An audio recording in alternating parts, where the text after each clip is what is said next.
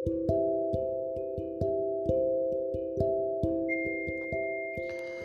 Bapak Ibu Saudara-saudari dikasih oleh Tuhan.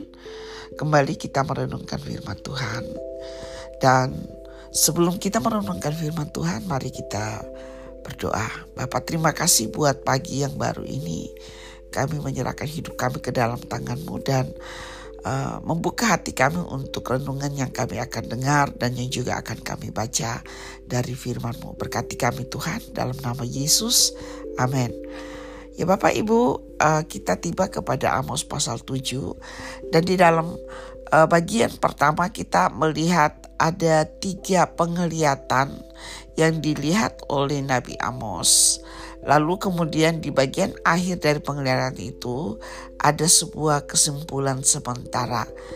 Ya, yang pertama itu adalah penglihatan tentang belalang.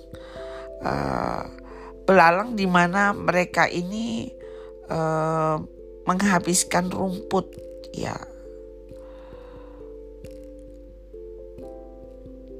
atau tanaman tumbuh-tumbuhan yang ada di tanah. Dan uh, pada waktu melihat itu Amos tahu apa arti penglihatan itu. Artinya adalah sebuah penghukuman. Sehingga di dalam ayat 2 dia mengatakan uh, pengampu, memohonkan pengampunan kepada Tuhan. Dan mengatakan jikalau penghukuman yang dia lihat dalam penglihatan itu ditimpakan atas orang Israel. Uh, mereka adalah orang yang tidak mungkin bisa bertahan terhadap murka Allah. Dan doa syafaat dari Nabi Amos ini didengarkan oleh Tuhan.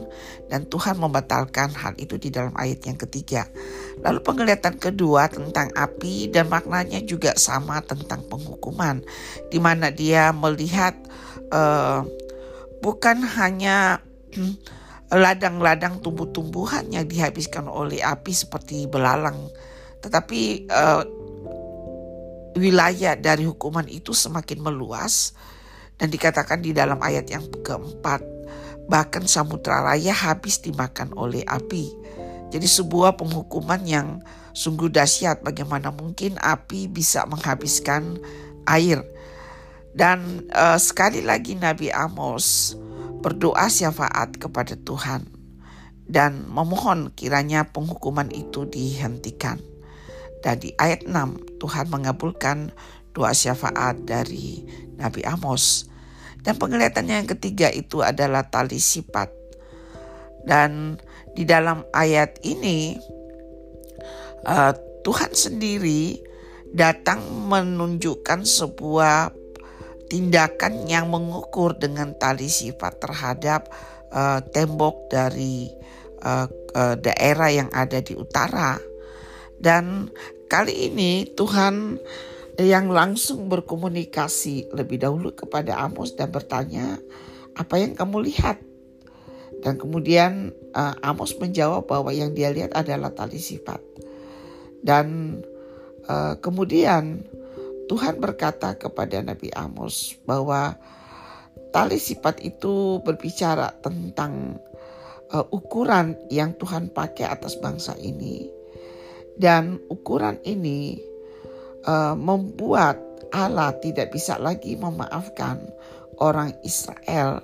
Karena dalam ukuran Tuhan uh, seluruh tindakan-tindakan berdosa orang Israel tidak lagi mendapat tempat untuk mendapatkan pengampunan. Oleh karena orang Israel di bawah pimpinan dari keluarga Yerobeam telah melakukan perjinahan secara rohani dengan mendirikan bukit-bukit pengorbanan. Dan kemudian uh, di dalam tindakan ini adalah perlawanan kepada Tuhan sebagai Allah yang kudus Allah yang telah membawa mereka ke tanah perjanjian. Sehingga Allah mengatakan uh, penghukuman itu tidak akan bisa dibatalkan lagi. Dan pada kali ini Amos tidak lagi berdoa syafaat kepada Tuhan. Pelajaran pertama dari kisah ini adalah bahwa betul kita perlu berdoa syafaat, kita perlu uh, memohon pengampunan. Namun kedaulatan ada di tangan Allah. tindakan dosa yang dilakukan berulang-ulang adalah tindakan yang mendukakan hati Tuhan dan dalam kemurahan hati Tuhan Allah kadang bertindak memberi kesempatan kedua, memberi kesempatan ketiga. Namun Allah tidak akan mungkin terus-menerus membiarkan tindakan berdosa tersebut. Dan sebagai seorang nabi, Amos mengerti hal ini. Kapan dia bisa berdoa syafaat kepada Tuhan dia bergumul untuk dosa-dosa dari tempat di mana dia ada. Namun ada saatnya dia mengizinkan Tuhan memperagakan kemuliaannya, kekudusannya di tengah-tengah dunia ini. Dan di dalam ayat selanjutnya eh, Bapak Ibu Saudara-saudara yang dikasih oleh Tuhan, uh, uh, apa Nabi Amos kemudian pergi ke uh, menghadapi perlawanan dari Amajia, imam di Betel. Kalau kita lihat imam, kata imam, imam ini sebenarnya pekerjaan mereka sama dengan Amos, yaitu melayani Tuhan. Ya, tetapi dalam uh, pasal ini dikatakan bahwa Amajia imam di Betel itu mengadakan perlawanan kepada Amos dan memakai kekuasaan politik untuk memberangus uh, pekerjaan Amos sebagai nabi dan tindakan politik ini mengakibatkan uh, fitnah dan kemudian ada konspirasi. Nah, uh, nampaknya tindakan pelaporan atau perlawanan Amajia melalui kekuasaan secara politik pemerintahan ini mendapat restu dari uh, Yerobeam. Lalu kemudian uh, atas izin itulah kemudian Amajia melakukan konfrontasi kepada Nabi Amos dan meminta Nabi Amos untuk uh, keluar dari utara. Nah pada saat itu kita tahu bahwa kerajaan Israel sudah terbagi menjadi dua, utara dan selatan. Dan Nabi Amos berasal dari selatan.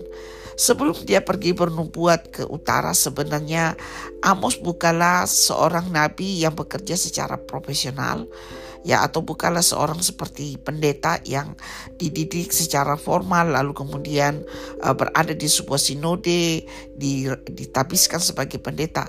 Tidak seperti itu. Nabi Amos itu adalah seorang bisnisman. Dia memiliki pekerjaan sebagai seorang peternak dan juga sebagai seorang pemungut buah ara. Dan waktu Tuhan memerintahkan dia taat dan dia pergi ke utara untuk menyampaikan apa yang Tuhan mau nyatakan kepada orang Israel di utara supaya mereka bertobat.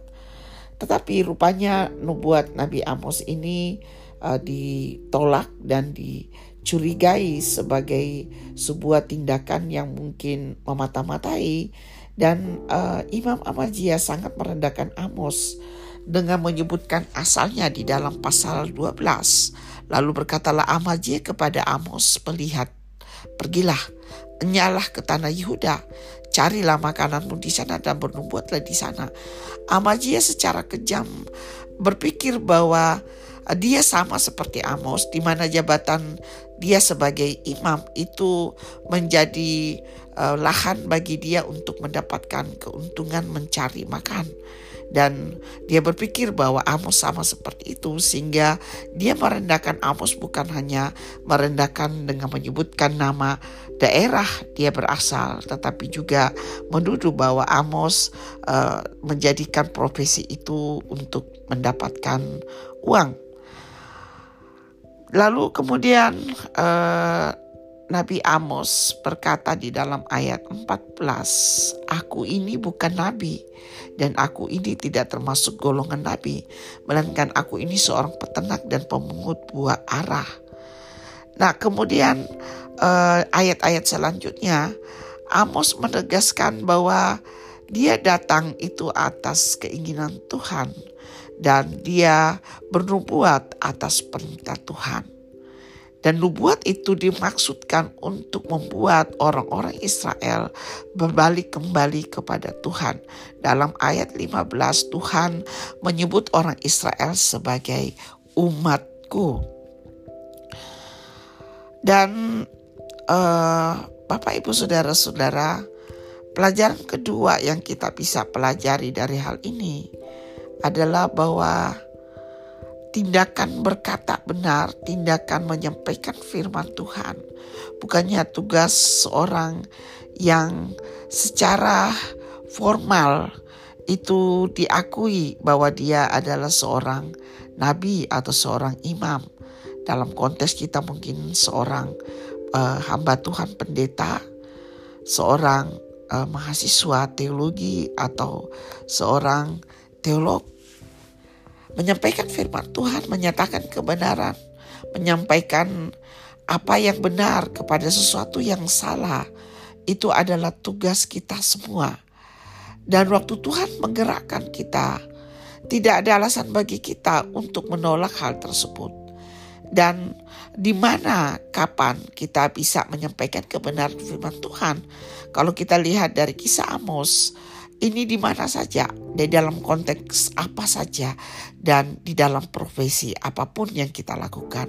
Apakah kita seorang uh, bapak rumah tangga yang bekerja sehari-hari dalam melakukan pekerjaan yang biasa saja, ibu-ibu rumah tangga yang mengurus keluarga, ataukah kita anak-anak muda yang uh, bekerja atau masih studi, atau anak-anak uh, kecil sekalipun yang sudah mengerti kebenaran itu tidak dipandang sebagai sebuah batasan. Kita bisa menyampaikan kebenaran pada situasi kita di mana kita berada. Dan eh, ini menjadi tugas kita untuk menyampaikan kebenaran dan tentu di dalam tindakan kita pun harus ditunjukkan yaitu berlaku benar. Kiranya Tuhan akan menolong kita untuk memiliki kepekaan menuruti apa yang Tuhan mau dan memiliki keberanian untuk menyampaikan apa yang benar dan menegur apa yang salah.